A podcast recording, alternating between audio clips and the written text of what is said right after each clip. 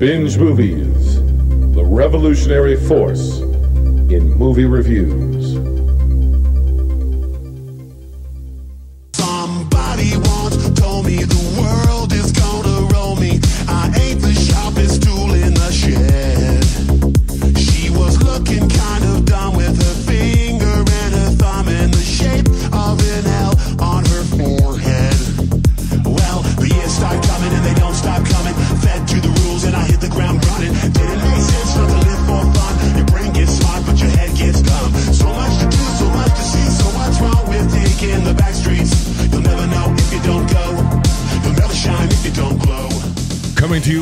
Video store in the universe, it's Binge Movies 128. I'm Jason. This is the show that ranks and eliminates movies to determine which ones are most worthy of preservation for all time, even beyond the end times. On this episode, we rank Shrek!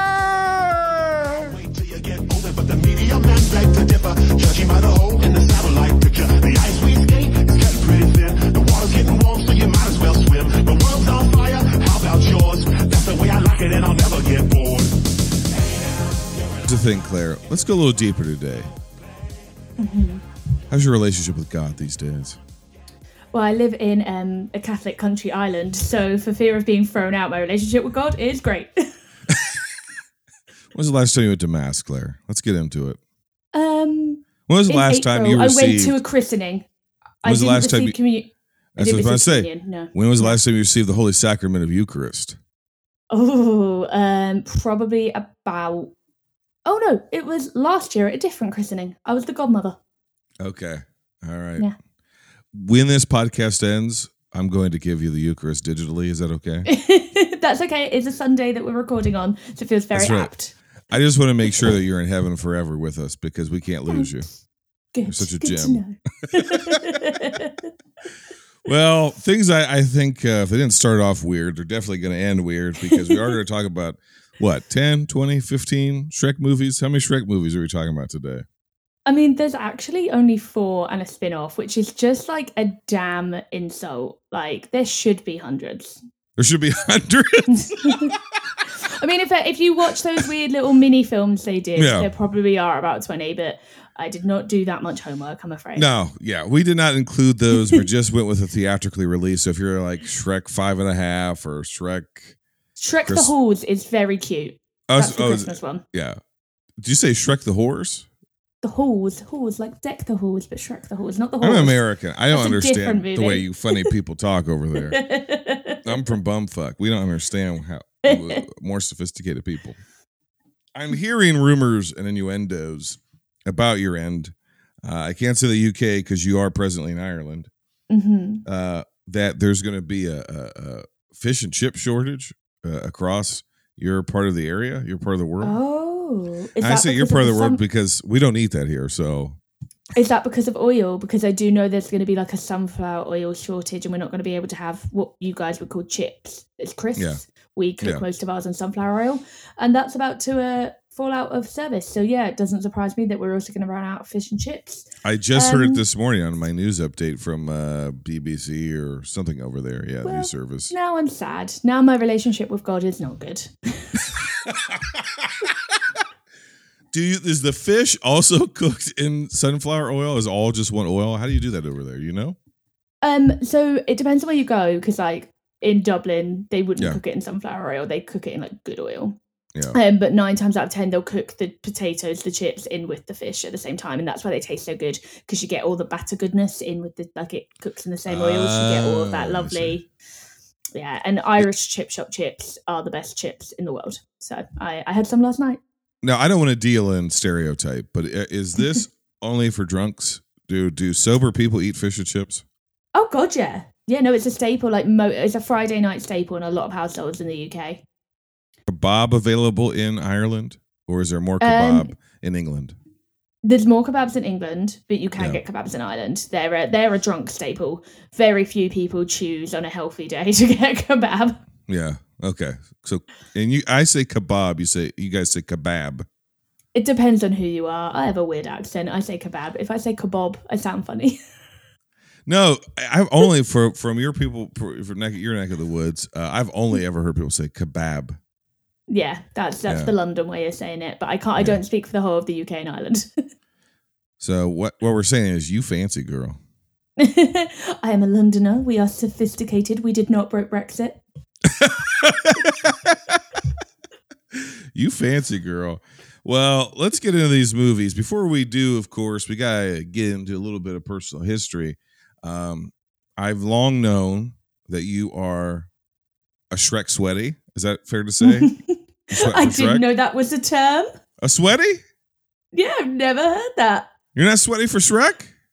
I mean, I guess I am, but I did. I'd Do you not know heard that phrase before. You've heard the. Oh, come on, you're you you basically are the closest I've ever been to someone who could be a character on Euphoria.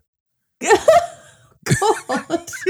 I don't know if that's a compliment or a horrible insult. You're I watched young. half.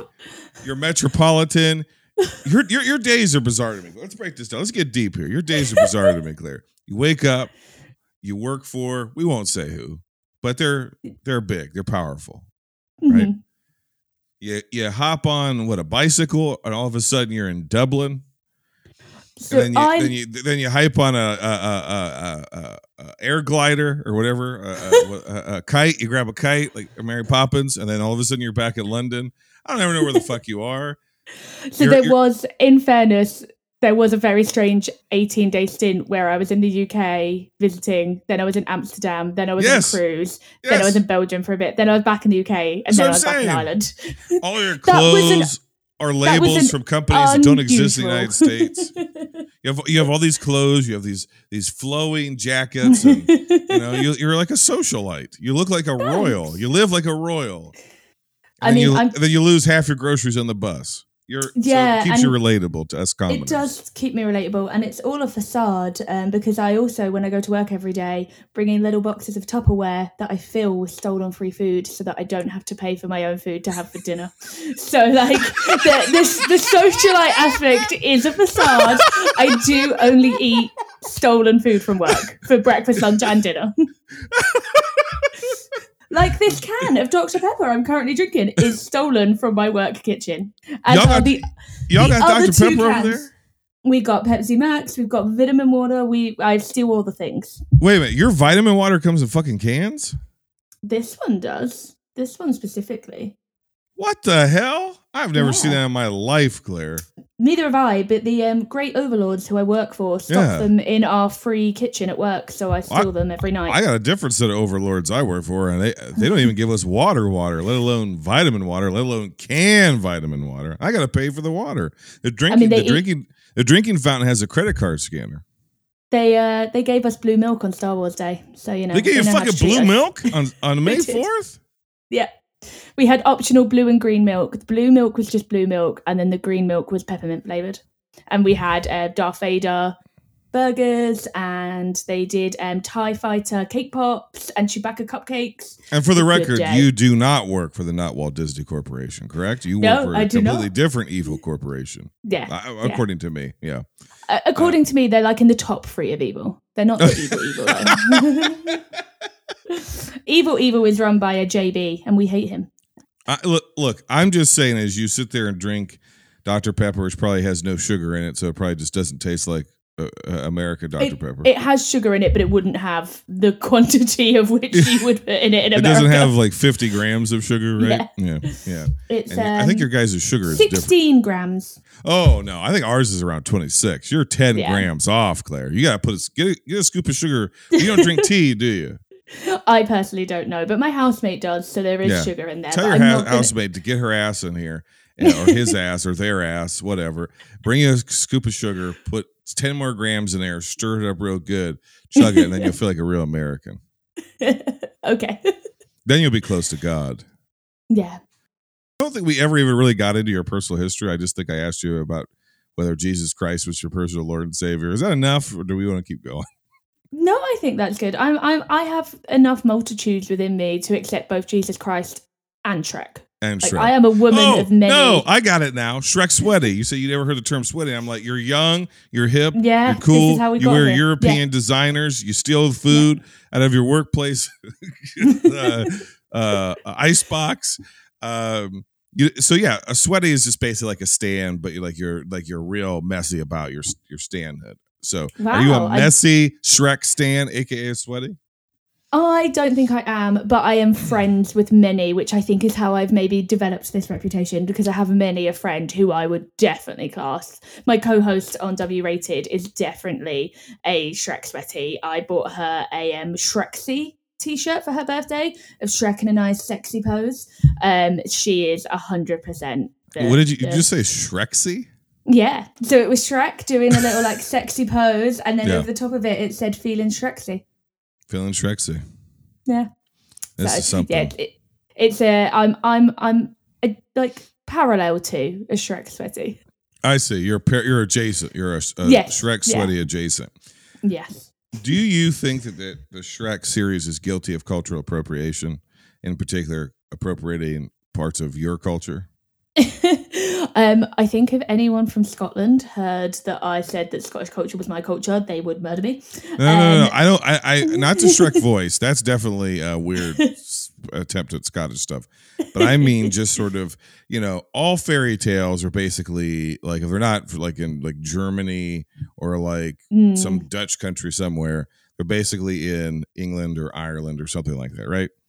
yeah. and so do you do you feel like this whole thing like just even like the there's like there's celtic knots and crosses and trinity symbols and this and that and all this sort of stuff and fiona seems very irish if you ask me I just feel like more from an English than an Irish perspective. I don't feel like the English can really go around, or the Brits can really go around yelling at people for cultural appreciation when we shoved our culture on everyone and took away everyone else's culture. like so what you're saying is colonization Mhm, mhm. kind of takes away appropriation because you force them to appropriate it you're like you better appropriate this culture bitch pretty much, pretty Yeah. much.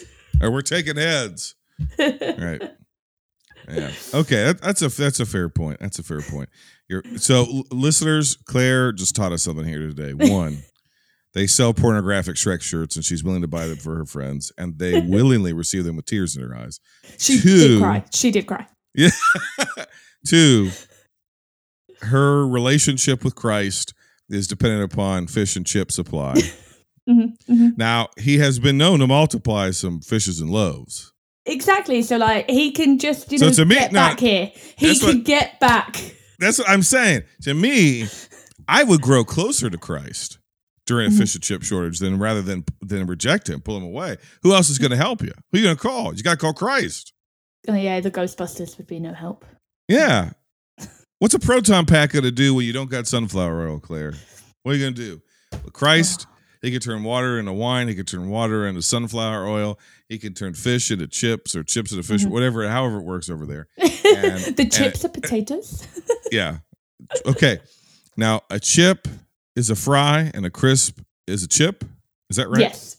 But but but but chips aren't really fries because we have fries and chips and fries are different. A chip is like a really really fat fry. Let's get into it. Let's start with 2001's Shrek. Let's see how sweaty we Mhm. get for this one. It currently has an 88% on Rotten Tomatoes. Man, I like you. What's your name? Shrek. On May 18th, I can fly. He can talk. now I'm a flying talking donkey. Once Upon a Time Wake up.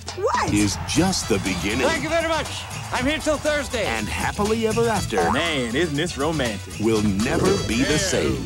Oh, Man, I'd really love to stay, but you know, I'm a I'm an asthmatic. Mike Myers, Eddie Murphy, Cameron Diaz, John Lithgow. Shrek, rated PG, starts May 18th everywhere. Shrek was directed by Andrew Adamson and Vicky Jenson. It was written by Ted Elliott, Terry Rosio or Rossio, Joe Stillman, Roger S. H. Schulman. It was released April 22nd, 2001 at the Mann Village Theater and May 8th, 2001 in the United States, more widely. On a budget of $60 million, this thing made 487.9 million. Fairy tale tropes get fractured when the monster becomes the hero and the villain is unrealistic body standards. uh, for me, it will be the true multiverse of madness, the fairy tale multiverse, comes together to uh, beat evil Lord Farquaad as Shrek saves Princess Fiona and learns to love himself as well as others. movie won the first ever Academy Award for Best Animated Feature It earned six award nominations from the British Academy of Film and TV Arts or Television Arts, BAFTA, of course. And it won BAFTA's Best Adapted Screenplay. Of course, we know the story. Supposed to be Chris Farley. He recorded, I think, two thirds of it or whatever. Then, of course, he passed away. Then we know the story that uh, what's his face, Mike Myers, got his ass in there. Did it without the Scottish accent from So I Married an Axe Murderer. Didn't work. Didn't like it. Went back and said, I got to do the whole goddamn thing over again. uh, part of my blasphemy, Claire. And uh, and they said, okay, for whatever reason, go ahead and do it again. And they did it with a Scottish accent. They said, Eureka, that's it. We found it. And here we are. Okay. Um, we all know that. That's everybody knows that. Let's cast that aside. Let's get down to the real nitty gritty. I'm going to put you to the test. I'm going to put you to the spot on the spot right away. I'm going to read a line. We're going to play a little game I like to call every other. I'm going to read you a line. I want to see if you can give me the other line. No Googling. oh God. Okay. Oh God. And it's not going to be uh, lines as in dialogue. It's going to be lyrics from Smash Mouth's All Star. ready? Okay. okay. this is the every other challenge. It's a cool place, and they say it gets colder. Oh no, it's in my head. It's something something. Oh no, I can't do it. It I can't, I don't know the I don't know the You have to word. start from the beginning, don't you? Yeah. I Every- bet you if we cool would place start at the and then it's- beginning. In, it's one of the lyrics is until you get. I've got that bit of it, but I don't know until you You're get. very something. close. You're very Yeah. close. But I'm I'm not gonna get any more of it. Okay, it's a cool place, and they say it gets colder. You're bundled up now. Wait till you get older. Damn it. Okay, well here we go. We're not done. Oh no. I'm gonna the- embarrass her. People are gonna be fuming. so she's never seen Shrek in her life. Anybody who's fuming because she's never seen Shrek in her life has other problems, Claire. You don't need to worry about their opinion. Um, but the Meteor Man begged to differ. Judging by the hole in the some satellite system? So fucking close, I'll give it to you. Judging by the hole in the satellite picture. Picture. My brain was trying to tell me meter, and I was like, no, it's not meter. Yeah, Oh, you so got that pretty quick though. That came quick. Yeah. Uh, the ice we skate is getting pretty thin. Oh, I don't know the next one, but I know the one after that is The World is on Fire. How about yours? I can't remember the one before that. I'll give it to you. It's the ice we skate is getting pretty thin. The water's getting warm, so you might as well swim. My world's on fire. How about yours? What's the last Mm. That's the way I like it, and something, something, something, something, something. I'll give it to you. That's the way I like it, and I'll never get bored. Thank you. Oh, I'm so mad at myself. I've clearly not done my homework with it. I should have had Smash Mouth on repeat. He set you up for failure. So that's I've, what I've makes let the show myself down good. there because it's Nah, such nah, a good you song. didn't. No, my my didn't. first note is just absolute tune. That's my first note from watching Shrek. I am not going to sit here and let you disparage the good goddamn goddamn name of Claire, even if you are Claire. it's 2001. Meta references and a reverence to the text was kind of a brand new thing in mainstream animation. Uh, I think that's why this movie like stood out at the time. I saw it in theaters in 2001.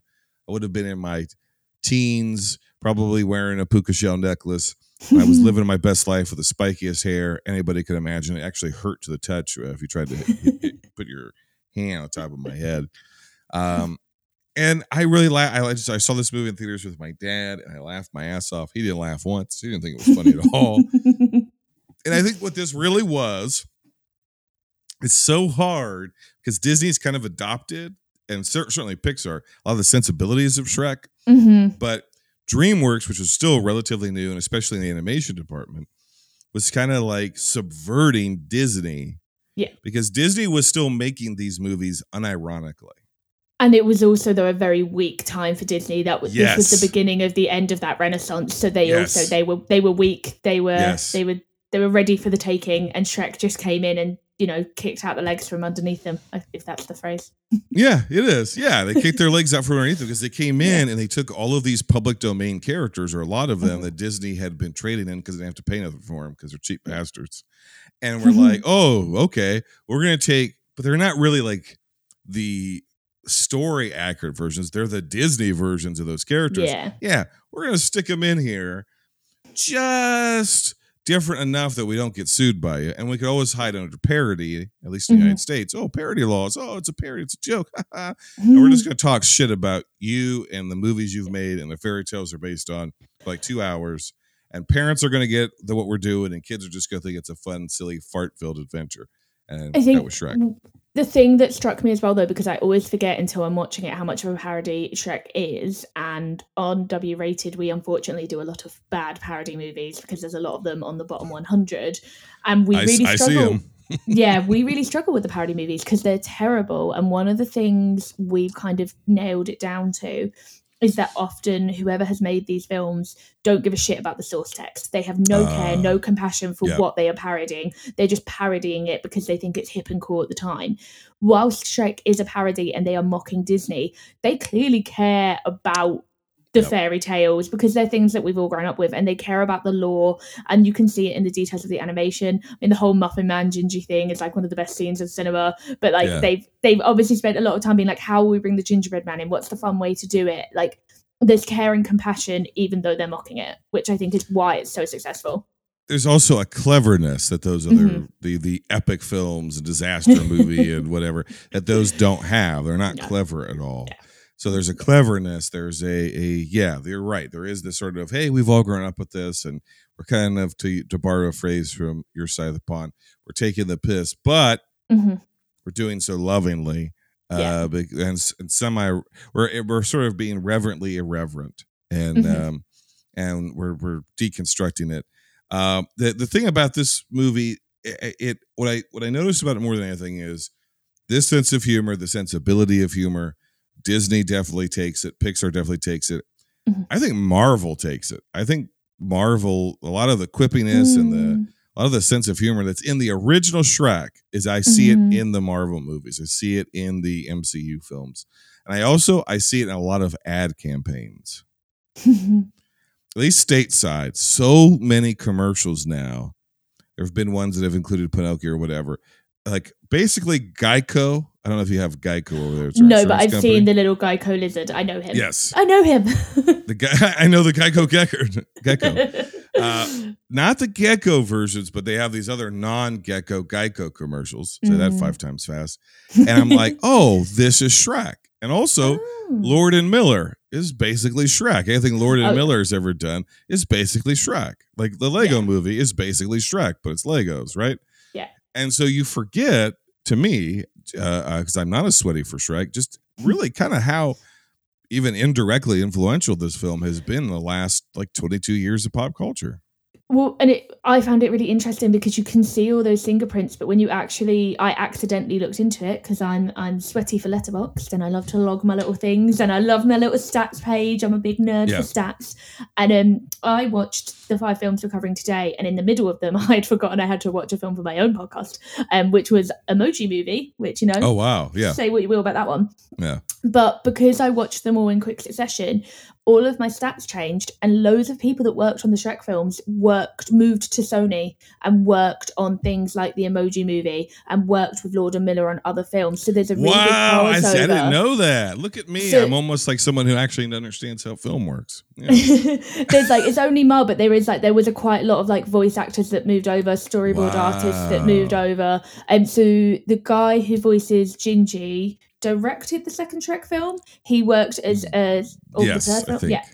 I think he worked as a storyboard artist on the Emoji Movie, which was way later. So, like, I think because the animation industry, for good or worse, is quite closed, so it's a bit of a boys' club. That means both you get really great hands working on a wealth of things, but it also means obviously you don't get new talent or women. Um, but so I think right. that's also why you're seeing Shrek was like this kind of the new wave of different animation. They finally took the flag from Disney Yeah. and it allowed all of these other animation studios to open up. But a lot of the people that worked on these films went off to Sony or went off to is it Illumination that do Illumination, yeah. I think Like- uh, Illumination might be Sony's. Oh. They might own Illumination. That you know, would make they, they have a separate Yeah. an- animated studio. Yeah. Yeah. They might But that so- might be right, but somebody will correct me. Brian Scuttle will correct me. um, but yeah, there's a lot of crossover with the, the, the voice and the behind the scene, the behind the camera um, crew. So I think that's also how it's become so influential because this kind of, I think, no one saw this coming. Yeah. and then everyone's still trying to replicate it and to varying degrees of success. Like Lego Movie, brilliant. Plenty of other stuff like the Emoji Movie, terrible. Right. Yeah. Wow. That's that's see, look at that. Um I still laughed at this movie, you know. Um Mm. uh the the the the, the I I have no idea why, but the Pinocchio character and his Mm-hmm. like shrill shriek, I want to be a real boy, like whatever. Just every time he just the Pinocchio shit gets me. Um, I also thought the idea of them milk boarding instead of waterboarding, but milk Yeah. boarding the gingerbread man was very dark but funny. I Yeah. of course do love the gingerbread man. He's one of Um, my favorite characters in all of animated cinema. He is the best. Run, run, run as fast as you can. You can't catch me. I'm the gingerbread man. You're a monster. I'm not the monster here. You are. You and the rest of that fairy tale trash poisoning my perfect world. Now tell me, where are the others? Eat me. I've tried to be fair to you creatures. Now my patience has reached its end. Tell me, or I'll. No, not the buttons. Not my gumdrop buttons. All right then, who's hiding them? this movie has influenced pretty much everything and comedic sensibilities if not for no other reason because the people who worked on this have scattered across the wind and have done a bunch of shit uh, across the industry. Uh, do you st- does it feel stale? Does it still feel funny to you? Do you still like it I still love it. I um, went to go and see it in the cinema last year. I paid Oh, money wow. to go and see it. On the, I'd never saw it in the cinema when it came out originally. I missed it, uh, but me and my co-host Daisy um, went off to go and see it in a cinema in London, um, and it was a pretty packed screening, and everyone was happy, laughing, cackling away, quoting things under their breath, and um, it really, really holds up. I think because unlike what so many other animated films are doing now, the references, whilst like there's the Matrix reference, which was very of the time, yeah those kind of things still hold up because so no, it doesn't feel dated. Other than a few bits of the animation, like Shrek himself seems very green in the first one. Like he seems yes extra green in the yes first one yeah that they tone it down in the other ones. But like the the script, the references, the jokes, almost all completely hold up. And the ones that don't are still funny enough that if you don't get the context, it doesn't matter. yeah Um, I think they did a really good job on making like a timeless classic. Yeah, I would more or less agree, which is why I'm going to give the first Shrek an eight out of ten. It's high, high, it's high praise. It's going to be my best of the week. I'm adding it to the as the very first film because this Ah. is the season premiere of season six point three. So it is the my very first addition to the shortlist. It is Shrek. So it's all it's all uh, basically uh, uh, anticlimactic from here. I blew my wad early, as we like to say in America. Uh, what do you got for me, Claire? What's your score? What's your rank? I'm giving it an 8.7, um, which is high. Um, but I am not making it my film of the week. It's ranked two for me. There is a better film. There's a better Shrek film. There's a better, a more Shrekian film out there. I I I don't think it's going to be the one that I hope it is, which makes me sad inside because there's a movie that's on this list that I think is unfairly derided. I'll just put it like that. oh, I bet it's the one that I. I bet it's the one that I have quite unfairly derided. I bet it's the one that you're going to deride, right? You're going to hate Yeah, it. yeah, yeah. Well, that's what podcasts are about. building friendships, building bridges between cultures so you can burn them over hot, hot movie takes, right? yep. I mean, just like Shrek, you got to sometimes burn those bridges to let the dragon free. Yeah. Also, let's just let's just finish on this note. How great is it that they just have a character named Fuckwad in in a kids movie? It's amazing because I don't think I understood that joke for like years. I don't think I You ever didn't understand that his name was Fuckwad? because he's Farquaad. So like Yeah. we have different accents, so we say it differently. Oh, and then. I was like, oh, like and that's Also- what I mean. In fairness to you, Farquaad seems like a name that might exist over there, at least to my Yeah. ignorant ears. If Yeah, said, oh, definitely. I'm Fergus Farquad. I'd be like, oh, okay, all right. It wouldn't surprise me. I'm Um, Dwayne yeah. Dibbley. Dwayne Dwibley. Dwayne that name definitely exists. That name definitely exists. Um, but yeah, that's what like just like just like ogres. Shrek has many layers. That the joke you find new jokes when you watch it, even no matter how many times you watch it, because there are so many different jokes in there. They're great. movie undercuts its own message by saying, "Look at how little and short this man here is, John Lithgow. We can't make fun of overweight women and ugly ogres, but we can make fun of short men with little dicks." Well, I mean, he, he deserves everything he gets, in fairness. I'm not saying he's a good guy, but where's the love for the micro penis, Claire? Nowhere because no one loves a micro penis. Sorry, lads. Wait, you said nobody loves a micro penis? Sorry, guys. If, if she tells you she loves it, she loves your bank balance. Claire, I was told it's not the size of the boat, but the motion of the ocean. It's how you steer it. Is that not right? Yeah, but you need more than you, you need actual boat to steer something. like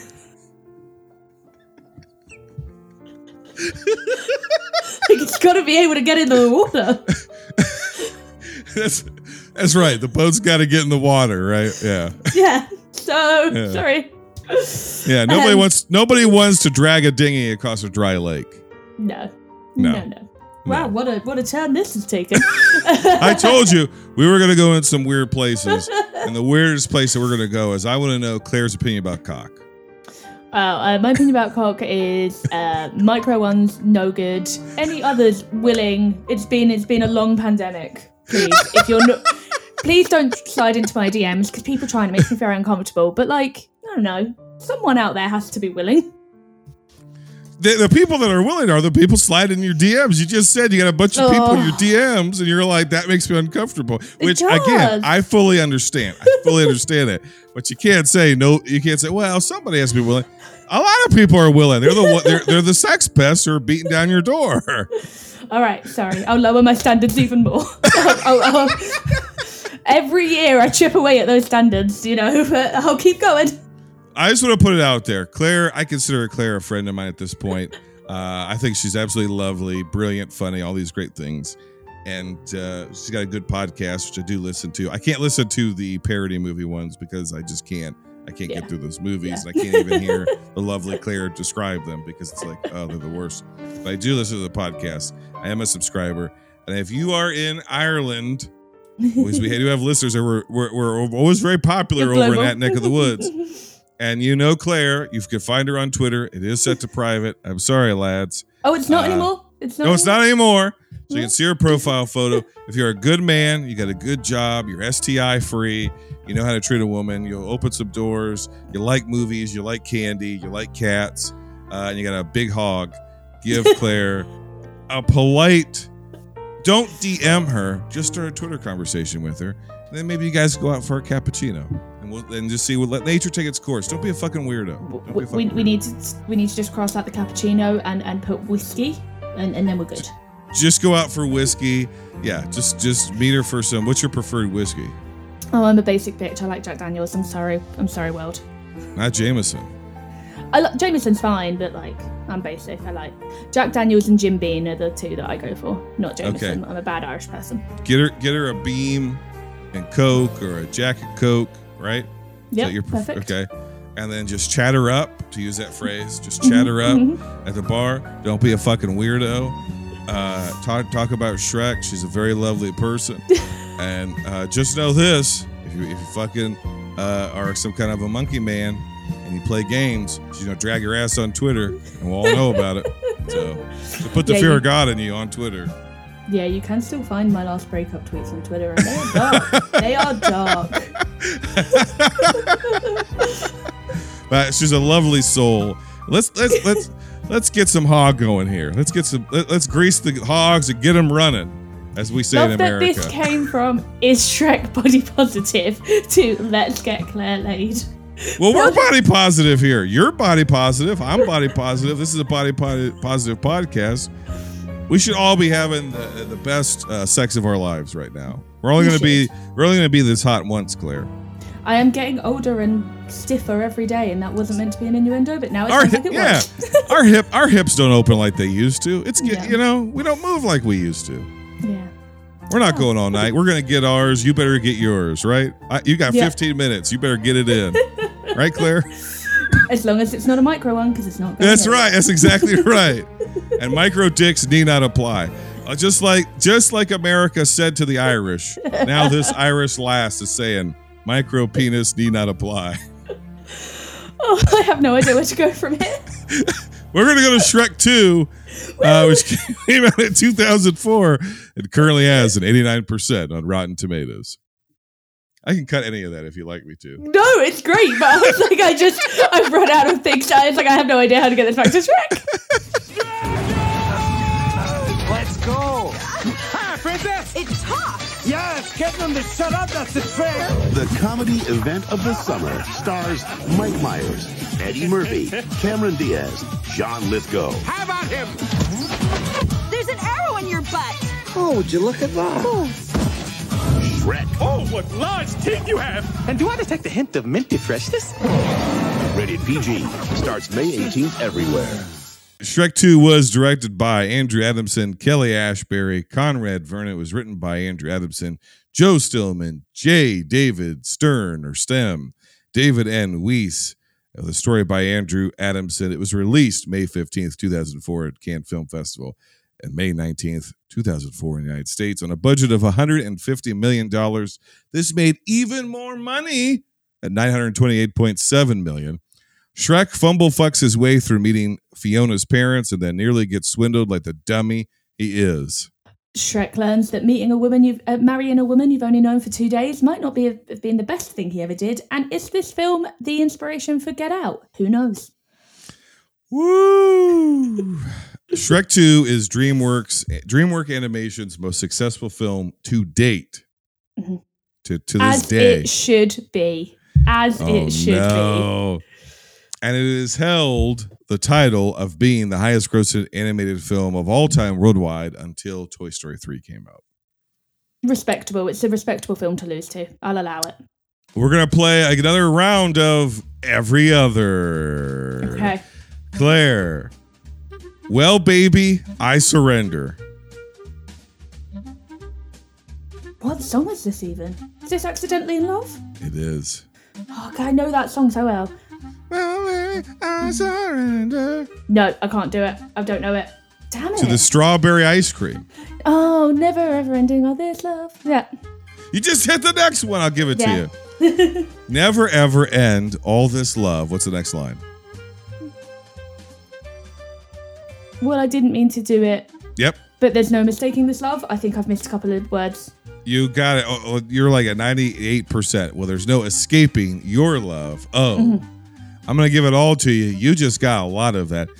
Here's the thing. We just got done talking about uh, uh, trying to trying to have, find you a nice life partner, Yeah. uh, or at least for the week, at least for the night. And Who also, if they want Accidentally in Love to be our wedding song, totally down with that. It's like a top bop. It's Boom. one of my favourite songs in the world. Yeah, there you go. I, I it's not that tonally off because these movies are fairly horny Mm-hmm. uh, when it comes to cartoon animated features. They're sex positive. We They're love a sex, sex positive, positive films. Yes, Yeah. right. So if people are like, "Oh, poor Claire," no, no, no, poor us because we had to watch the little pigs with their thruple and Oh, I thought the, I thought the pigs were brothers. Oh no, I thought they were they're a couple. They're a thruple, aren't they? Aren't they subs and the big bad wolf is the dom? That's how I read it. Oh damn. All right, all right. Okay, okay. Okay, let's let's talk Jennifer Saunders. Speaking of sex positive, Yeah. I want to go to a bad pun that most of our American listeners won't get. I think Jennifer Saunders is absolutely fabulous in this. Well done. Beautiful. Thank well you. done. Um, most people won't get that, but uh, here's the thing: as good as she is, and she is great, and I'd be remiss to say uh, uh, uh, by a certain someone that she's great in everything she's done, but Antonio Banderas steals the show with this movie. Oh damn not? yeah. Damn yeah. Like Puss in Boots. Like the the absolute genius of bringing him in and then doing it as a complete Zorro parody and then getting the actor of Zorro. Like it is Yes. just like galaxy brain brilliant Yes. thinking. And it You works think that gets level. lost now though because Oh, They it- made- yeah. two Zorro films and they made a shit ton of money and they were very popular, but they have almost no no cultural staying power because they didn't they just didn't keep making them for whatever reason. I've never seen Zorro. It worked on me when it came you out. knew I, that I- you knew that oh yeah this is Zorro. yeah, parody. but like I think Like if my my nephew, I don't even know if my nephew's actually seen the Shrek films, but if you mention Shrek, he starts singing All Star immediately. Um, so Wow. he, he he's part of the Shrekian culture. I think he's seen the Right. Shrek is love, Shrek is life kind of drums. The Shrek, Um, the Shrekgeist. yeah, he's part Yeah. of it. Um, but I think if he watched it, the bit with the pea and the in the tree would be lost on him. But the funniness of a cat with a sword being like on guard, eh? he that's just Right. funny. Like it Yeah. doesn't matter. It's sexy, suave, ho- very horny He's a very horny cat. cat, which also kind of works because he's a tomcat, basically, Yeah. right? And tomcats are horny, and it, so it works kind of in a weird reality way. But he's also Zorro, but he's also just Antonio Banderas, or at least what we imagine Antonio Banderas. he's like this man of mystery and seduction, you know. Mm-hmm. Yeah. And he's got these oversized boots and this oversized hat. His wee little booties. the animation on him and it gets kind of better each movie but he just kind of actually looks like a cat and it's, he's he's almost the most photorealistic animal in all of these movies so it's like a real cat is just walking around in a pair of boots and if that isn't enough for you listener i don't know what more you want in life No, and that's it. But like for years, we've had bad animated cats, and still Yes. now we still have bad animated cats. Puss in Yeah. Boots is the animated cat we all deserve. It's the cat representation the world needed. With the little, like you always get like in films like Puppy Dog Eyes. It's like nah. Have a cat look into your soul like Puss in Boots do and tell me your heart doesn't break. And like they got it. They nailed it. Oh They nailed it when he does the the eye thing. Mhm. Oh, and the ears they go down a certain way, and oh my gosh, it's just yeah, whatever that is that triggers in our primordial brain. Because cats know that and they manipulate us. And I heard somebody say that cats only learn how to meow because it mimics babies crying. They got humans to respond. Give it pretty much like cats don't meow at each other cats meow to humans so the cats meow like they, they do also just kind of meow and stuff but like i'm currently living my housemate has two cats they don't really ever meow at each other but they meow at us all the time because they're like hey human like give me shit like Right? Yeah. Wow. So yeah, they that sort of nailed something about the behavior and psychology of cats and our relationship with Mm-hmm. the them. manipulation of cats. the manipulation yeah yeah it's it, uh, yeah it seems so small but it's it, it makes that character work on a, a on a crazy level that is just perfect it's a pitch perfect character it's and I banderas say- is so game too Oh, he's so he's game. so good in the role he's not funny at all he's really delivers every time every time Yeah. guy delivers And like I don't know much. I've not seen much of Antonio Banderas' um, filmography. More for me because every time he's done something, I'm like, oh my god, I love him. I should really just go and seek out his filmography. Yeah. But like, had he done really much or any comedy before this? Because his comedic timing is so good. I, honestly, I don't remember. Obviously, he broke big with like Mar- uh, uh, El Mariachi, and then the Desperado, and Mm. then uh, then they put him in like Assassins with Stallone, and then Mm. he got Zorro pretty quick. And those movies were huge summer blockbusters back when that Mm-hmm. meant something, at least stateside. and um, yeah, and and he did two of those, and there was even a gap between the first and the second, if I'm not mistaken. It was like they didn't make it for another one for like six, seven years, which was Mm. kind of unheard of at the time. Um, and then he just stopped making them. I don't know why. I have no idea why they because they, they kept making money. So I, I don't know. Mhm. I know that the second one was like kind of a critical disappointment to people Mhm. because the first one was like so fresh and fun and everybody Back in the day when it. that mattered. Yeah, yeah, exactly. and it was also, you know, I would say the closest he had gotten to that point is because he's not Zorro, he becomes Zorro. There is already a Oh. Zorro who is Anthony Hopkins. And he's like Oh. the Zorro we know when we when we think of Mm. Zorro from like the old film serials or whatever. He's Mhm. the suave, da, da, da, and Antonio Banderas, I think, is a thief or something like that, or he's in prison. And he's and uh, it's not that much different probably than his Puss in Boots. I was um, going to say, like, oh, so Puss, because Yeah. I that was one of my questions. How much of Puss in Boots is Zorro? And I'm guessing it's a little bit similar and then he's sort of trained to be the next zorro uh and so there's like comedy and pratfalls he kind of plays a goof in the first half of the movie who's then has to pretend as if he's a, a sophisticated like mexican mexican uh, uh like lord or something. And uh so that's some of the humor of it. Uh so probably that. I think probably by by this time definitely like the first zorro is probably the first time we actually got to see him do comedy which is also probably why it was so fresh because you have this incredibly sexy, charming, seductive, brooding, masculine figure, you know, tall, dark, and handsome kind of a thing. And then you subvert that, but like, oh, he's gonna be Zorro, and you're like, oh my god, that's perfect. Then you subvert it because it's like, well, actually, he's kind of a fuck up. he's not that handsome in the movie. You know, they kind of ugly him up. And, you know, he he be, he sort of has to. So I think that was probably the appeal of that movie, and they're definitely carrying that over here, where he is basically just Zorro in cat form. Mhm. Rupert Everett and Cameron Diaz reunion here because Rupert Everett oh, plays Oh, I Charming. didn't even clock that. Yes. Yes. I think that's another one of those things where it's like it was cheeky at the time that Yeah. now nobody's going to connect those cultural dots. No, because uh, my best friend's wedding. So I remember seeing Shrek 2 in the cinema. I'm sure I had probably seen my best friend's wedding. Yeah. I would have known by the time Shrek 2 even came out. I knew who Cameron Diaz was. I don't think Rupert Everett had that big of a hold on culture even by the time it got to 2004. Really? He's never he's never factored high in my life anyway. Did he go back over with you guys? Because we haven't seen him in a while. Where is he these days? That's what I mean. I think he just kind of went, bye. Peace out. Bye. Um, so the casting is kind of genius. There's some cheekiness, cleverness, Mm-hmm. smartness to it here on Shrek 2. But I want to try to do something. I want to recast Shrek 1 because that would make too much sense. I want to recast Shrek 2. Shrek 2, Shrek 1's a success. For whatever reason, they didn't get to around to making the sequel. But in 2022 or 2024, let's say, they're going to make Shrek 2. Uh, but they have to recast everybody because everybody's too old now. Uh, it's a soft Shrek reboot.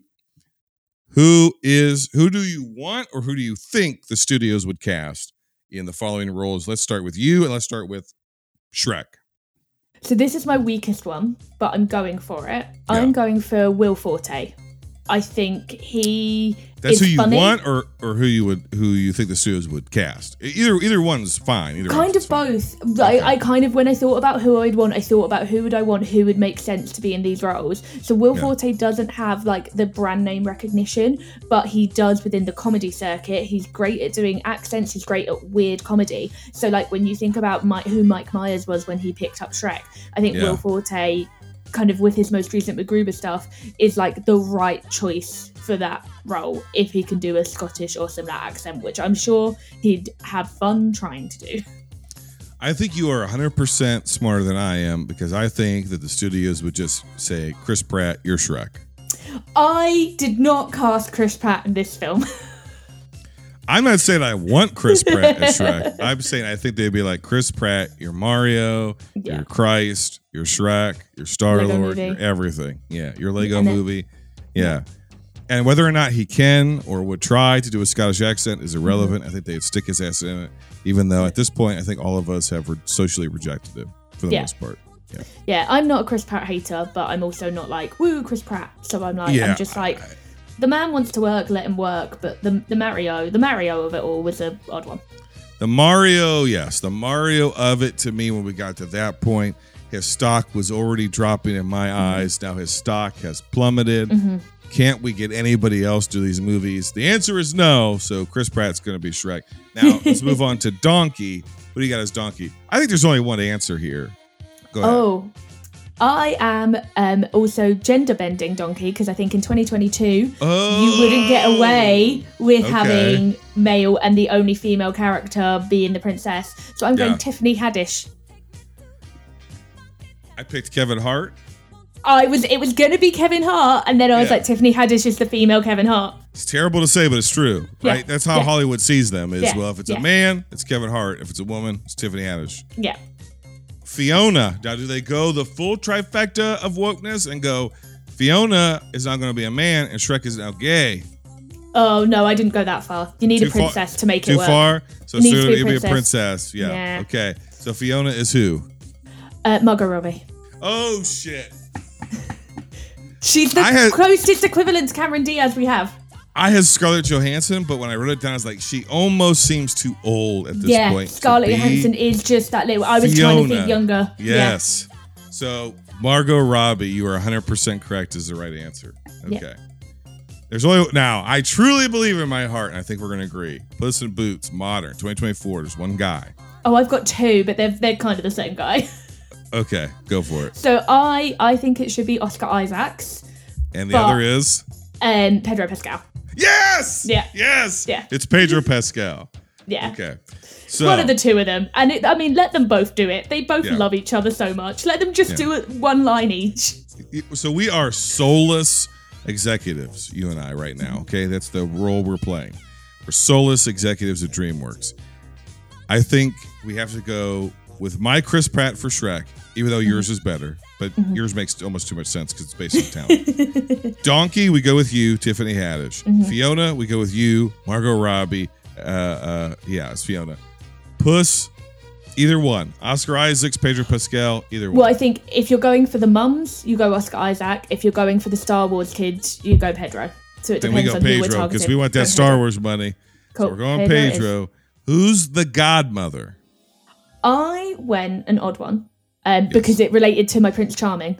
Um, I'm going Nicole Kidman because she was a really good villain in Paddington, and let her be. Australian. Let her be Australian. I want her to be wicked oh, I know what you're doing.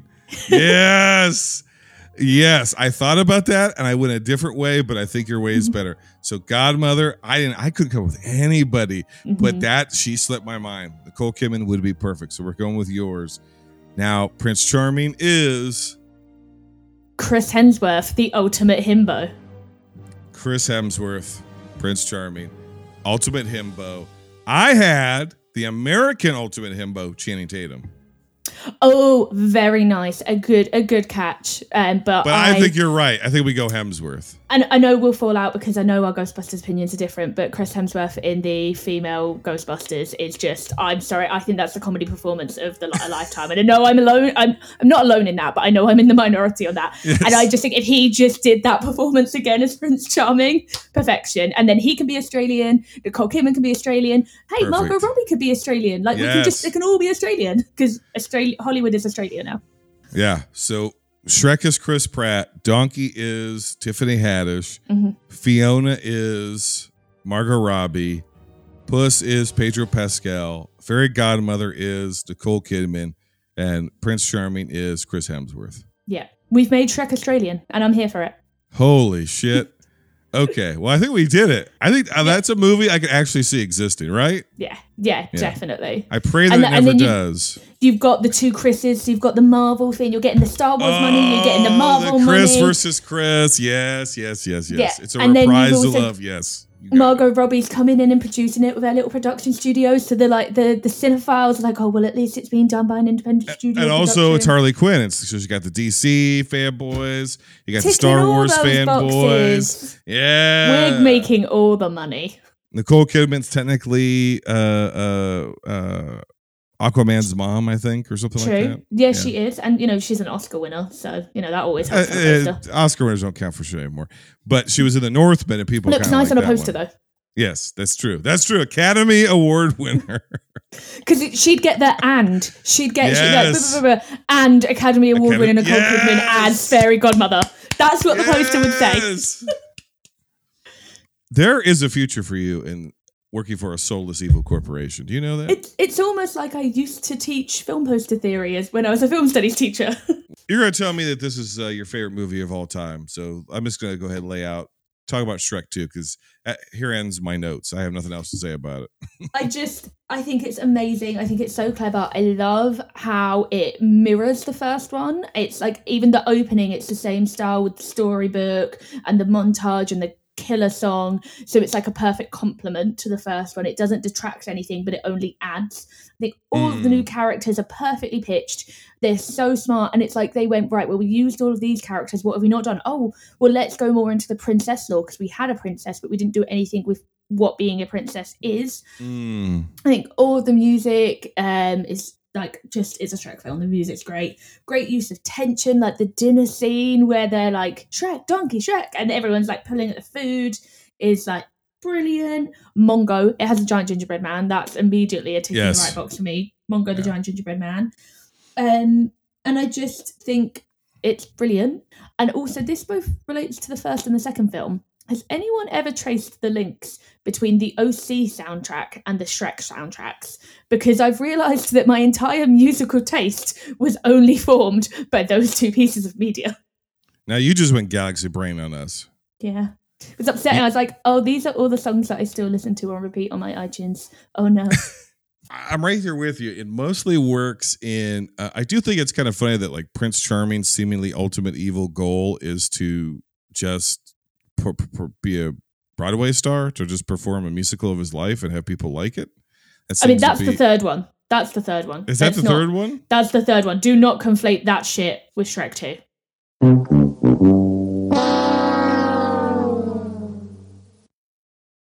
But I do think with with the additional characters that are added in, obviously the above the title marquee character brought in, we've talked about ad nauseum, is Puss in Boots. And I think you're right. I think the best we can say is this is a sequel that adds to and does not detract from, but builds Yeah, upon the there's no film. retconning, there's no changing. It completely sticks and it just adds because it is the question of like what happens after Ever After? Well, you've got to go meet the in laws and you've got to, you know, explain why Yeah. you're an ogre now. Yeah, that's 100% right. Yeah. So for this one, I, I give it a 7.75, but it's only my oh. third. Oh, my it's only my third for the week. It's only number three, so I'm eliminating it straight off the top. Get the fuck out. But Oh. what's your score? What's your rank here, Claire? Um, it's top of the week, obviously. Anyone who thinks otherwise is wrong. Um, well, no, I'll accept the first one. I'll accept the first one. But the fact that you haven't placed said, it even number my two, number three, and you go, Yeah. anybody that thinks wrong otherwise is wrong. I'll accept. I'll, the, the, the proper ranking is one and two or two and one, and that's the only. The top two spots can only be Shrek and Shrek Two. So the fact that you've put something else in second, I'm going to drive you insane. I'm going to drive Upsetting. you insane. upsetting. Um, I give this a nine point eight. Um, and the only reason 9.8? I think it is a near perfect film.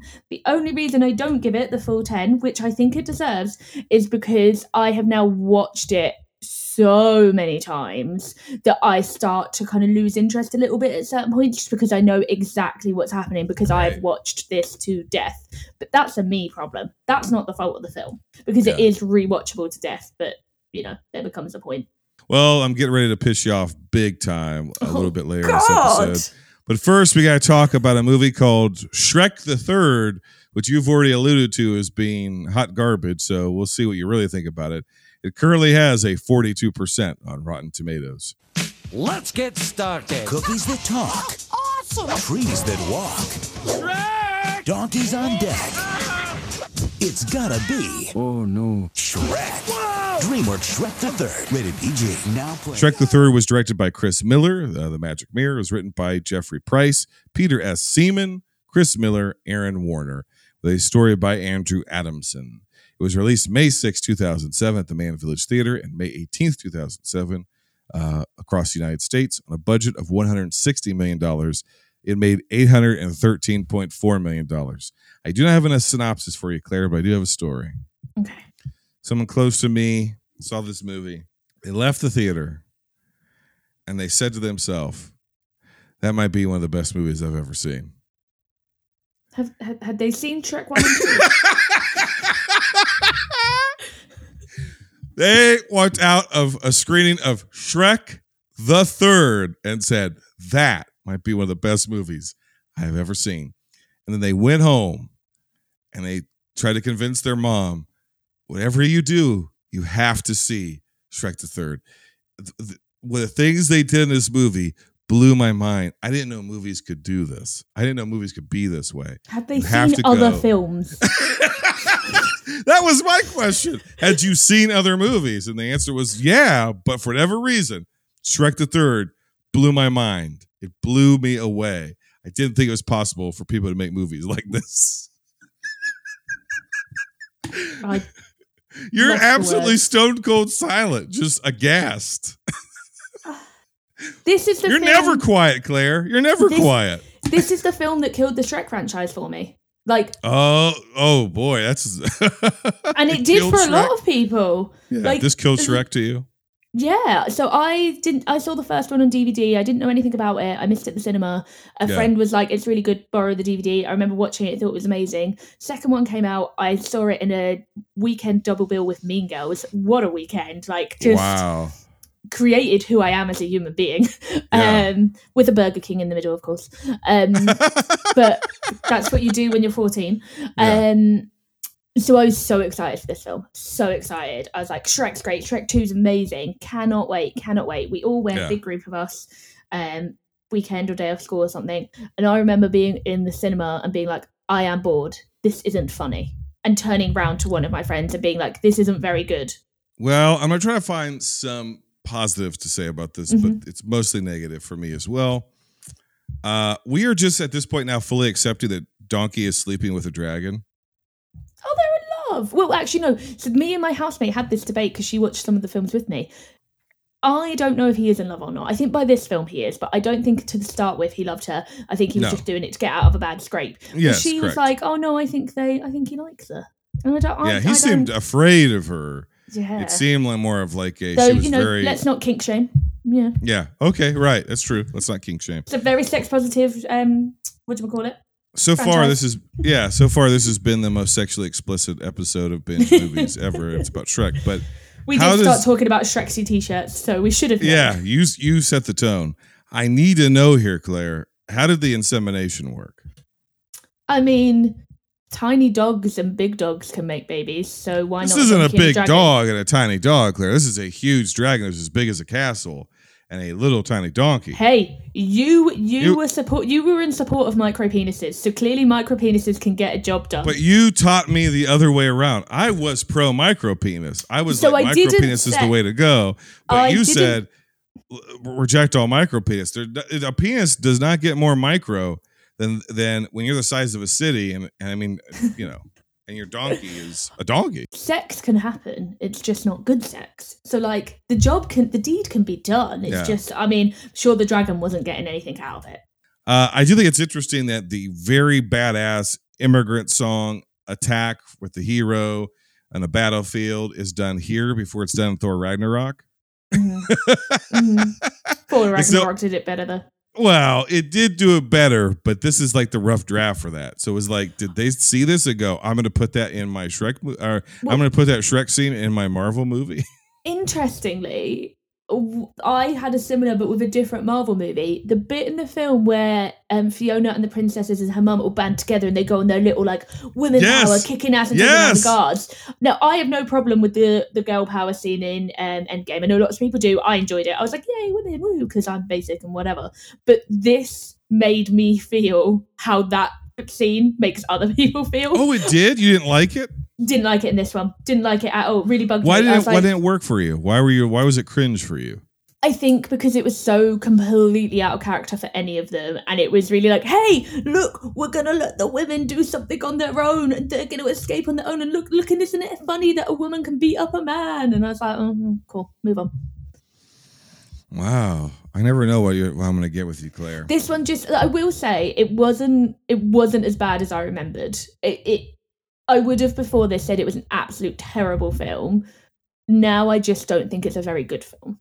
So like, You know what? What occurs to me, I think part of the reason why this movie, for me at the very least, didn't work. The first two movies are spinning so many different plates and humor and characters and ideas, and especially at the time, they're fresh, they're new, they're different. Mhm. Oh, this is interesting, and you kind of are missing. You're you're not able to observe a certain formula that these movies Mhm. have, and the formula is Shrek enters some sort of stage of human development and then is like, but I'm an ogre. I can't do the voice, but I'm an ogre. Nobody will like me. I hate my life. I hate everybody. Mhm. And then fuck something up. And then it's like, oh, I feel bad because I should have appreciated what I had all along. I really did love that person. I really do like myself. I really do love Donkey. I really do this. I love my kids. Ah, whatever. Mhm. You know, uh, for the next one we're going to get to Mhm. and I want my life back. And then he's got to undo some sort of horseshit magic or Hmm. or or change his mind before us before midnight in a spell or whatever. And the other movies are so clever that that stuff's in there, but it, Mhm. it feels more like tropes from fairy tales than it Mhm. does uh, the the a cliche that the movie's working in necessarily. yeah. The script is working in. And this movie is just so subpar in character and humor and everything like that. Yeah. And Shrek is so unlikable in this movie. Mm. Uh, even in yeah, even yeah, that you're just sort of like I think within you like, see the formula. Yeah, and, and the formula's not as good because what I love about what I was saying earlier about Shrek 2, Shrek 2 opens the exact same way that Shrek 1 does and actually really follows the same character beats, but Yeah. they develop so Yeah. much more. This one kind of throws it out. It doesn't start in the same way. The music's not as good. They've lost some of that pizzazz, and then they, yeah, they've really made Shrek unlikable. And I think the thing is, like what you were saying earlier, is it a really body positive film about like accepting what you look like? And for me, it was always Shrek was like a really isolate. He had isolated himself because he felt he was unlovable, and he Mm. needs to learn to love himself and others to learn that. Oh, like his friendship with Donkey helps him realize that he is lovable, and Yeah. therefore he can stop because he does have love in his heart, but he's so Mhm. scared of rejection, and he learns that not everyone is going to reject him, and he takes a chance. And again, that's what happens in the second film. He takes a chance, learns that rejection. In this one, his his quest is so selfish. There's there's no love, Yes. there's no heart. It's Yeah. a completely selfish quest. The villain doesn't work. Like Prince Charming isn't the villain of Shrek 2. He's the laugh, like the the, the Yeah. butt of the joke. Yeah, Fairy. Godmother's the villain, and he's Yeah. just there as a punchline. So I understand why they tried to make him the villain, but it doesn't work. He's not a good villain. There's nothing villainous about him. You never believe at any point that he's gonna have any. You, it's kind of ridiculous that they even try. And then Arthur is a really boring, terrible character. And yeah, all of yeah. the things in the school is so dated, and I imagine it would have been dated when it came out. The, the teenage school stuff just doesn't work and they've moved away from the maybe they ran out of fairy tale characters but it's like it's just like oh now teenagers are funny and it's like mm, well not really It almost feels like what they're trying to do is well, the audience from the original Shrek are now teens, Mhm. so we want to create an equivalent character for them. We're going to get Justin Timberlake, and he's going to be Arthur Pendragon, which isn't a fairy tale, but at least it's a myth, obviously, or Mhm. whatever, uh, and a legend. And we're going to put him in here, and uh, yeah, we're going to do these like like really dated high school jokes that just don't. And in a weird way, with the way his high school works too, it kind of almost felt like it was trying to maybe do a little Harry Potter cash in, yes kind of a very much i thought that there was so much harry potter influence and like harry potter was what film four film five by this point Yeah, so like yeah, yeah. big big bucks Yeah. And it's just it yeah, you're exactly right. His whole mission is selfish and it's like okay, Shrek 1 there's a reason for Shrek to be the way that he is. Mhm. Shrek 2 there's, you know, whatever. It's a situation comedy, situation arises and, you know, he he you know, he he becomes a, a, a quote unquote normal looking guy, but not really Mhm. normal looking. He's still weird. looking. you know, he's got to become an ogre again and whatever. And there's you know confusion and blah blah blah blah blah.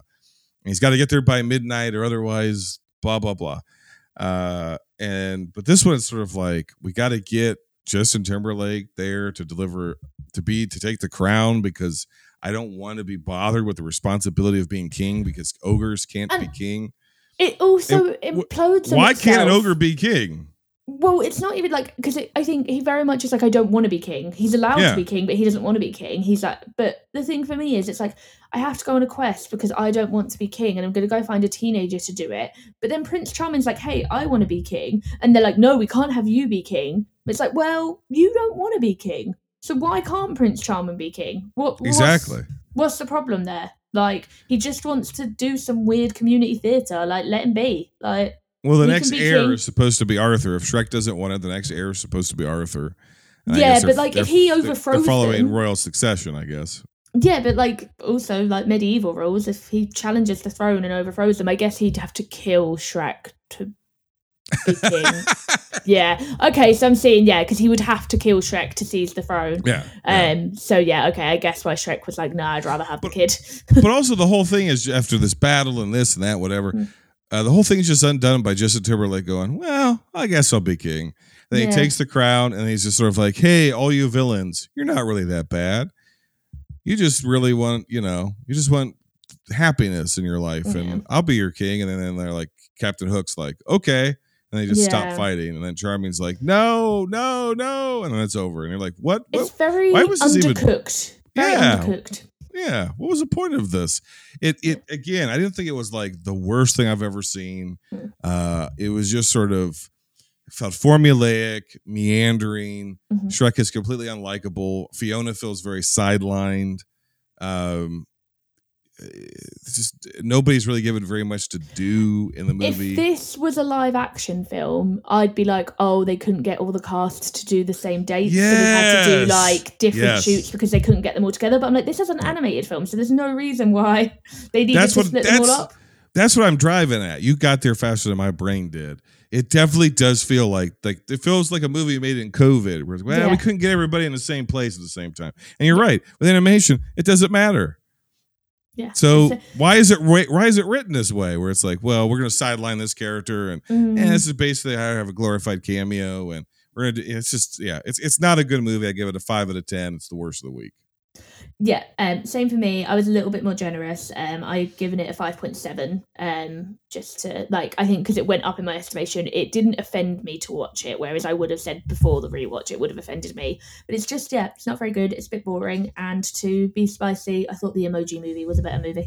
Let's keep moving. Let's move on to Shrek Forever After, which if we don't get done with this episode soon, is going to be the name of this episode. Everyone's talking about Shrek in IMAX 3D. Nice. It's off the hook. I love it, Daddy. Critics are calling Shrek the funniest film of the year. Uh, Donkey, can I borrow your tongue? Hey, what? Oh, all right. Now, experience Shrek like you've never seen him before in IMAX 3D. That's three times the donkey. DreamWorks Shrek The Final Chapter. Rated PG in IMAX 3D. Visit IMAX.com for showtimes and listings. the film was directed by Mike Mitchell. It was written by Josh Klausner and Darren Lemke.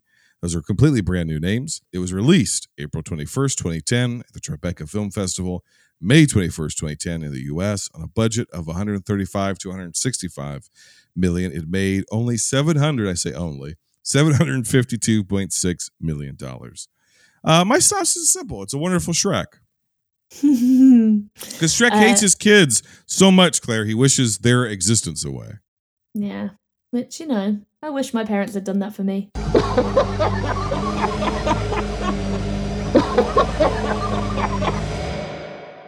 Shrek makes a deal with a creepy little looking dude and finally explores where ogres come from.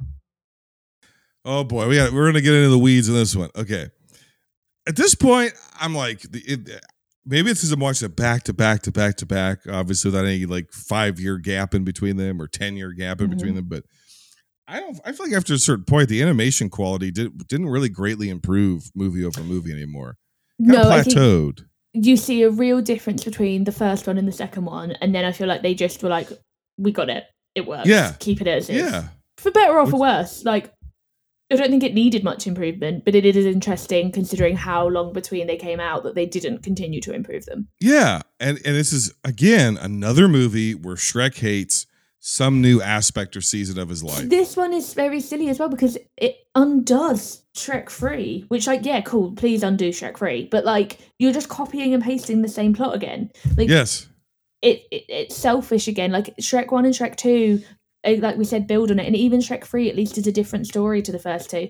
But this is kind of like, oh, we did it that he was scared to be a father and didn't want a family. Oh, let's do it again that he doesn't want to be have a family. And it's like, really? There's nothing, nothing else in the well.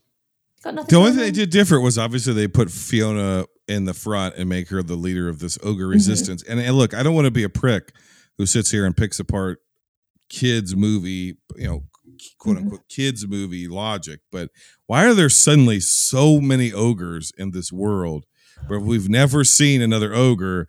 And my question is, has Shrek been eating the other ogres? Because the only thing that's been undone is his existence. So if Shrek was never born, the world was filled with ogres? No. So, because I really like that they bring in other ogres, and I think it was quite late in the franchise. I think it was really interesting. Where were they? Where were they? But you see him be like, I didn't know we could do that. And he doesn't know that all these ogres ever existed. And it's very clear that Fiona, like, he mentions his dad at one point and that his dad tried to eat him. But you don't know anything about his family, what they were like, where, he, where Shrek has come from, because he's always been completely isolated. And I think it really works for the character that he doesn't know anything about who he is or where he came from. I think that's really interesting. The reason there are so many in this film is because Rumpelstiltskin knows that Shrek has dropped into this world, but doesn't know what day. So he has said, hunt down and kill every single ogre in the world with the hope that one of them will be Shrek so that then Shrek can never undo the clause. So people have hunted far and wide across the lands for all the ogres, so that all the ogres have had to band together for safety. Whereas This I feels think in the biblical. normal world, This feels they're biblical. chill. Yeah. So is Shrek a Moses or Christ figure? Is that where we're getting at? No, Fiona is. Fiona is the female Christ figure. Yeah. No. Hey, Scotty. Jesus, man.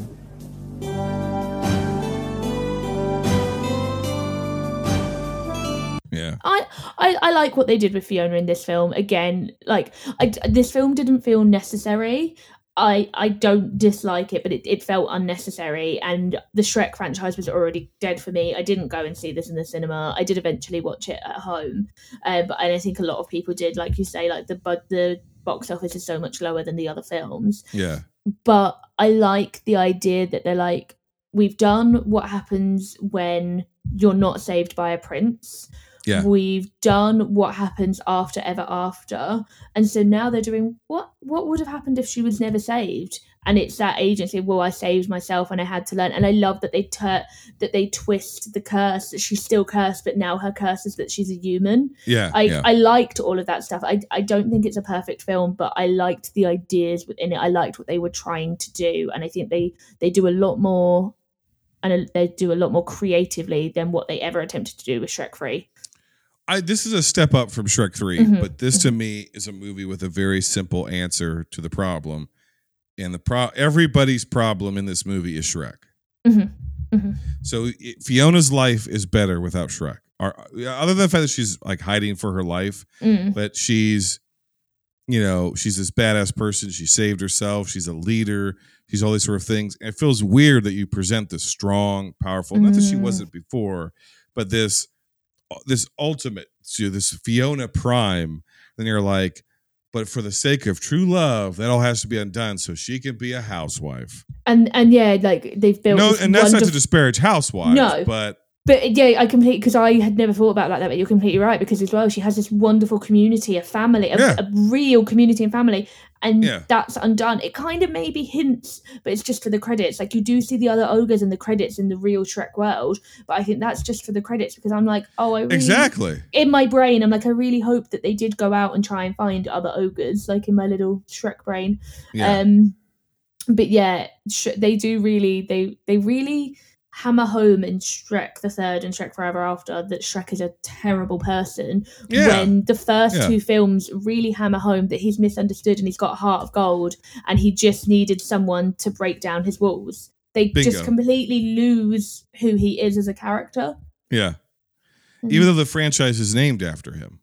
Yeah. And what's Well- so weird, it, what, what's so weird is they get a lot of the secondary characters. The secondary characters, up I would say even including Fiona, are Mhm. very consistent movie over Yeah. movie.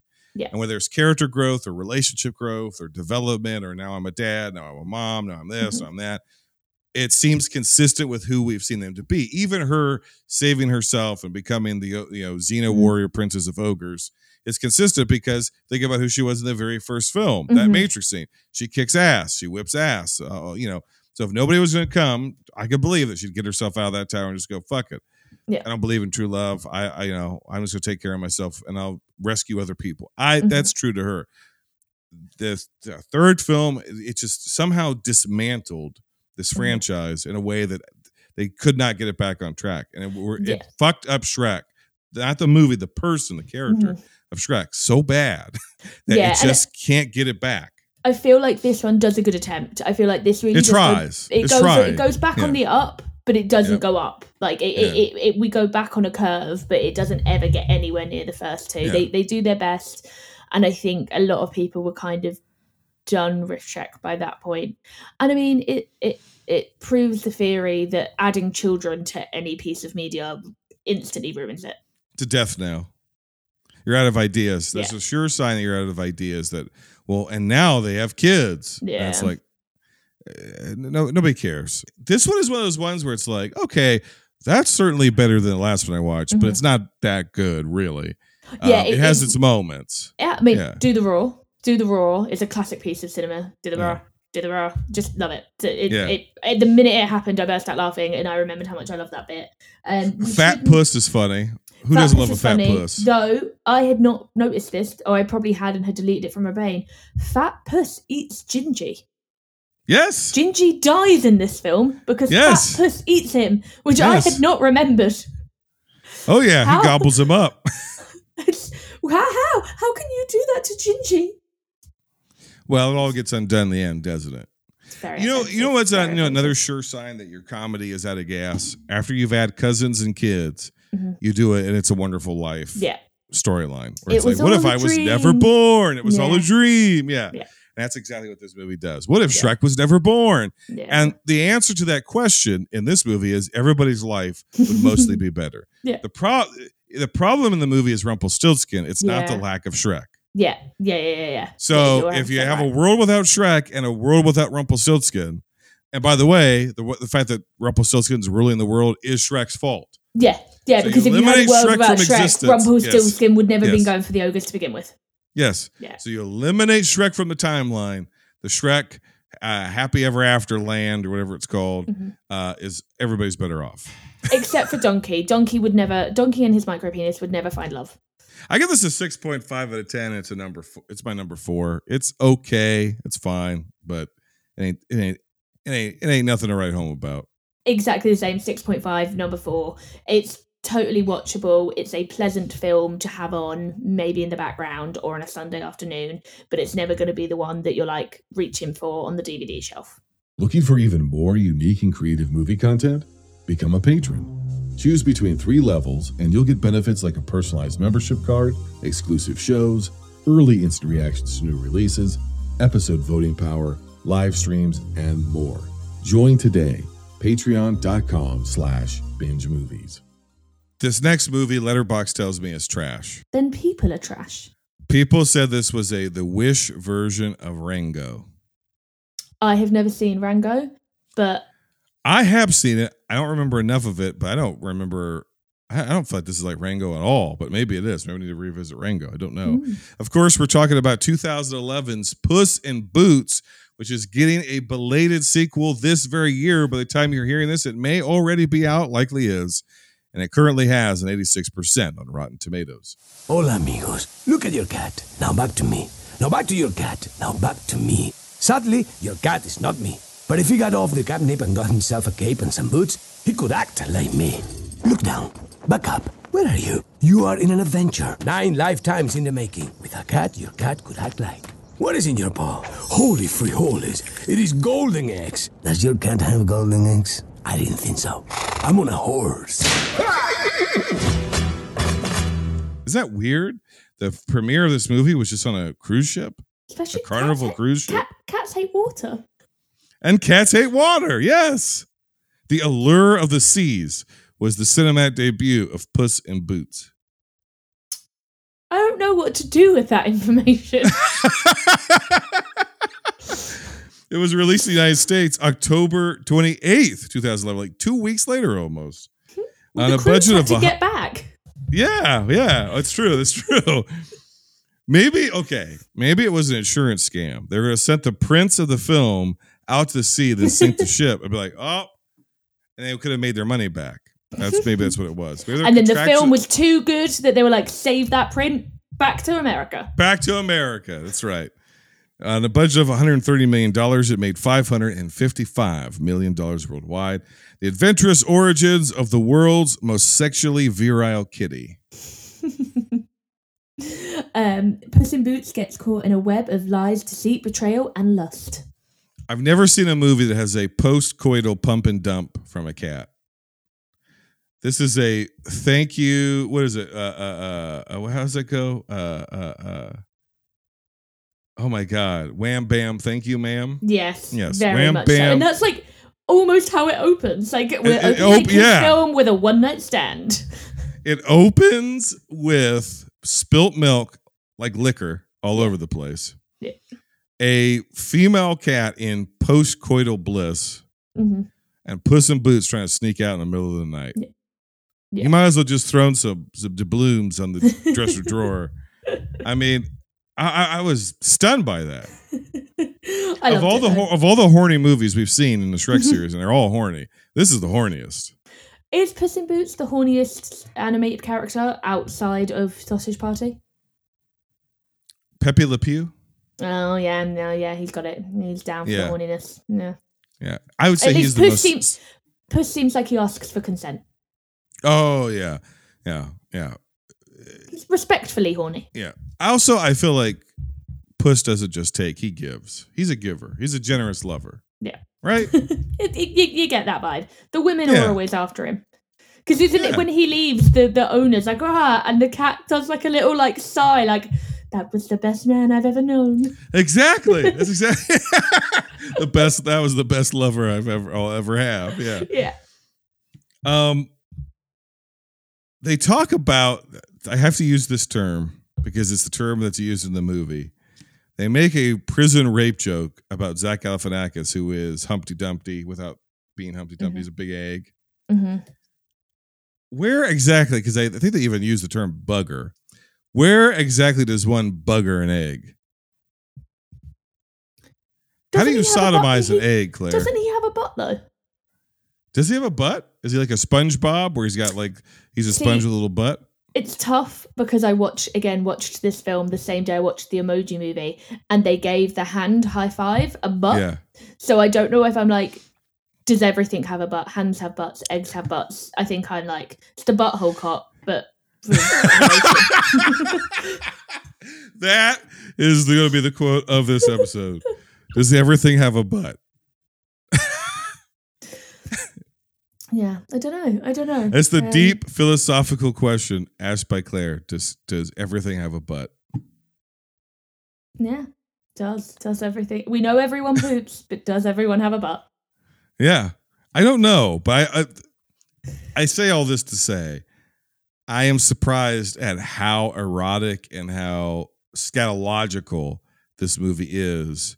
hmm I was really impressed by like the animation, but also like the direction, which is why I Yes, wasn't sure like how much was taken from Zorro, like how much was parodying a certain style, but also it's like very Western. But like I really liked what they did with the animation, what they did with the pacing. Like I felt like they took a lot of chances, and when we've just spoken about how Shrek the Third and Shrek Forever After really just kind of not phoned it in, but they they they lost something. Yeah. This film isn't the same at all. It's a completely different tone. But they they tried things and it worked. I think it really worked, and I think they they're brave with their choices because they could have done something really stale.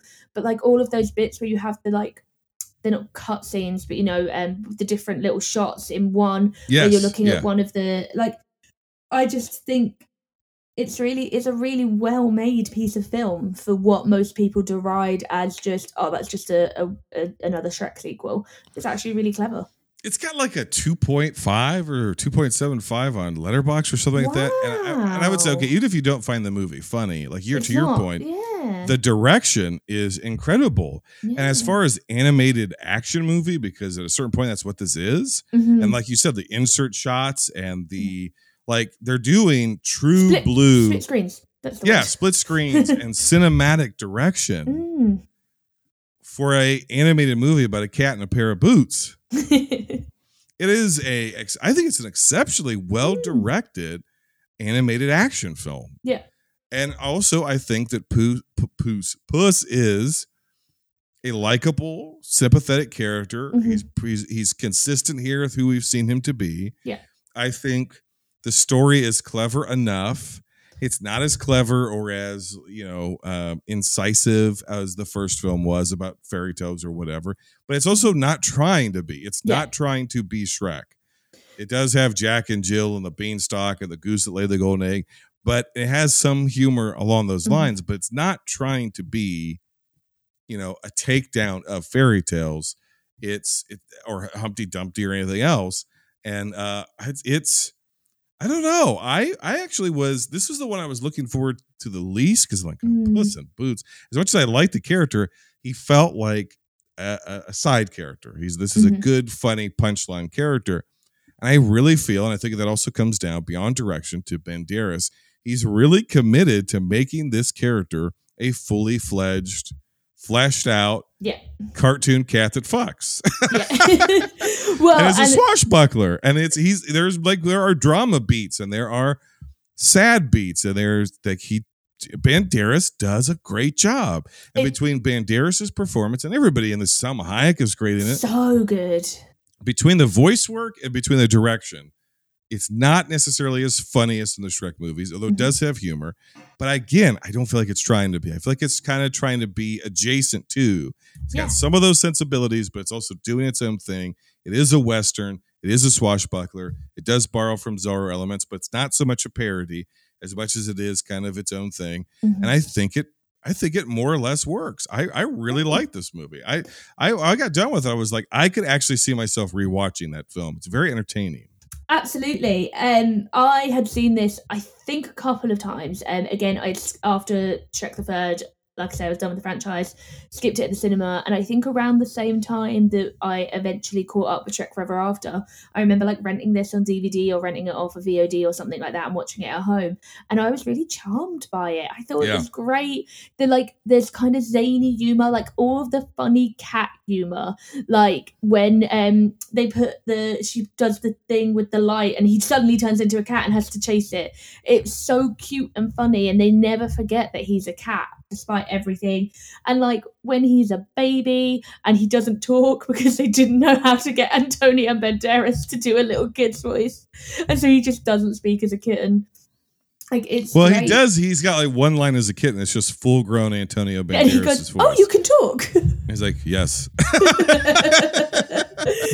um, but yeah, I just think it's really great. And like, I was really happy when I rewatched it because I remember being like, oh, I remember liking this and rewatching it. I was like, this is really good. I wasn't wrong. Like, this is a good film. Um, and it's made me more excited for the the sequel because I'm like, good. Like that film deserves a sequel. These characters are all so well built.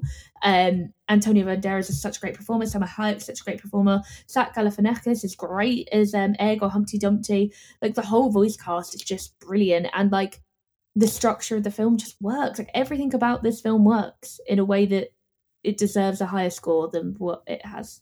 It, it felt like every other year a Shrek movie was coming out for a while. Yeah. And especially with the specials in between and the this Mm-hmm. and the that and the shorts and I ju- it- we were inundated with Shrek stuff, and so I think that people were like, after ten years of Shrek, people were like, "Oh my god, m- more Shrek stuff!" Yeah. And this this almost felt like, uh, well, we flopped, we we we we fucked up the series, so now we're going to take a popular character and try to get milk more money out of you, no pun intended. Yeah, people saw But- it as a cash grab. Yeah, cash grab. And it's not really what it is. I mean, maybe that Mm-hmm. was the studio's incentive for doing it, but the artistry behind it, the talent behind it, the effort behind it, by cast and crew, it's it feels it feels like a fully formed movie and not just a cash grab to try to get little kids to see the the last gasps of the Shrek series. So Yeah, Um, it, it feels made with love and with Yeah. tender care and fully formed, and like people sat around and thought, how can we make this as good as we can? Yeah, and how can we make it clever and and make it of really high quality? And again, to your point, I mm-hmm. cannot praise the direction of this animation enough. I mean, if there's some stuff in here mm-hmm. you just don't you rarely see in animated form, and it's just really impressive. And the animation looks really good, really mm-hmm. good. So. Yeah, I really like this one a lot. Uh, uh, it is, of course, going to be my number two for the week because I was like, uh, but it's it's close because Shrek's only coming as an eight. I gave this one a seven point nine. And I Nice. thought, would I set the world on fire if I was like the best Shrek movie ever made is Puss in Boots, the one that Shrek is not in? well, it's close. learned, the world is better if Shrek isn't in it. So That's it. That's it. So, Um, what what what's your rank? What's your score for this, Claire? It's number three for me. It's bang in the middle. Um, it's an eight for me. Um, but obviously I I gave Shrek two nine point eight. um, I just think it's it's a really lovely film. It's brilliantly made. It's fun. It's a tiny bit long, but I just love it. It makes me chuckle. I love the background detail work. The cat dance fight sequence is so smart and brilliant. Um, and yeah, I'm really sad. I wouldn't have been surprised to learn that just people, no one saw it, but I'm sad Yeah. to learn that the people that did see it didn't like it because I think there's so much to like.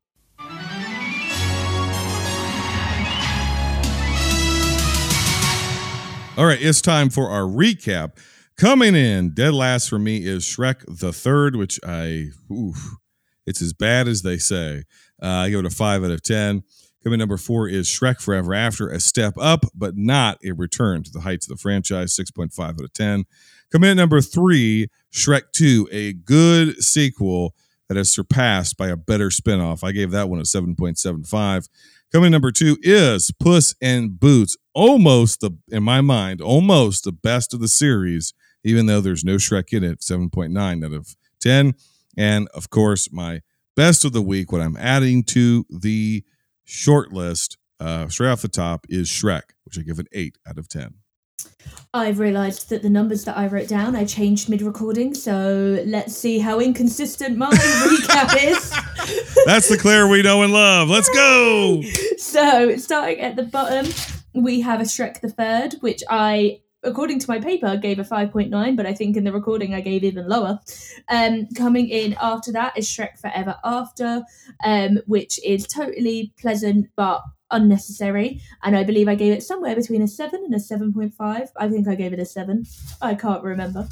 Coming in at number three is the adorable, lovely Puss in Boots um, with a solid, a solid 8 um, because it is just a delightful adventure.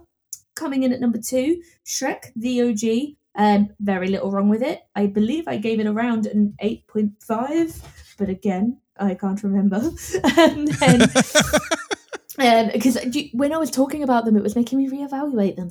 Um, and then Shrek 2, the best, one of the best films ever made, a true classic, endlessly quotable, brilliant villain, just outstanding piece of work, 9.8.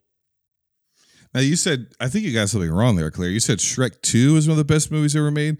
I thought I heard you say that Shrek the Third was one of the greatest films ever made. No, Shrek the Third is a sad disappointment that killed a very successful franchise.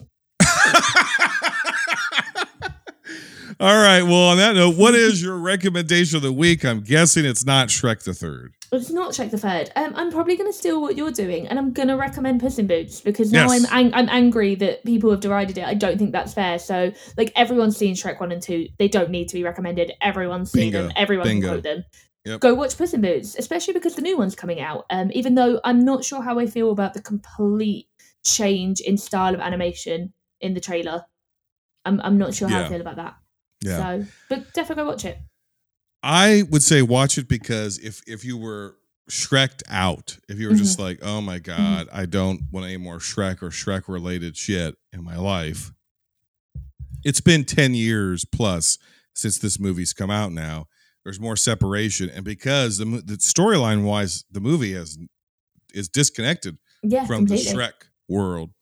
You there's no Shrek references, there's no Shrek appearance, there's no teasing of Shrek, there's no none of that. So if you're like, I don't like the Shrek stuff, give Puss and Boots a chance. Uh yeah, so we're both telling you a recommendation of this week is the original Puss and Boots from 2011. It's widely available. Just track it down, find it. It's going to be a good watch. On our next episode, we will be ranking the films of David Cronenberg, which includes 1975 Shivers, 1981's Scanners, 1983's Videodrome, 1986's The Fly, and 1999's eXistenZ. Well, Claire, we've gone from sex positive, thirsty, thirsty animated perverts to a real life, flesh and blood, mutant pervert, diseased surgery fanatic, David Cronenberg. Uh, that's where we're heading next. And somewhere in the middle, there was you and all of your royal glory.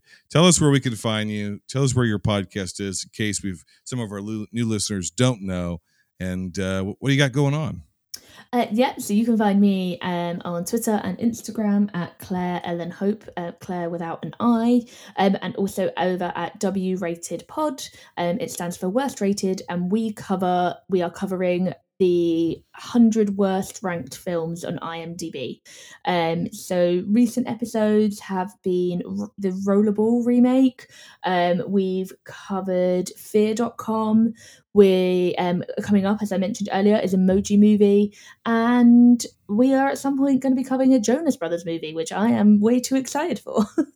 You guys do, uh, you gals do a Mm-hmm. very honest, humorous, friendly, funny, sometimes cheeky, sometimes snarky, but in a good way assessment of the movies. And if if there's a movie on there that that that you're uh, that you actually end up liking, you're not afraid to say and go, "Hey, you know, this movie is no good, but I like it," or "Hey, this movie actually is decent enough. It doesn't deserve to be some of the Yeah. worst rated among the worst rated films of all time."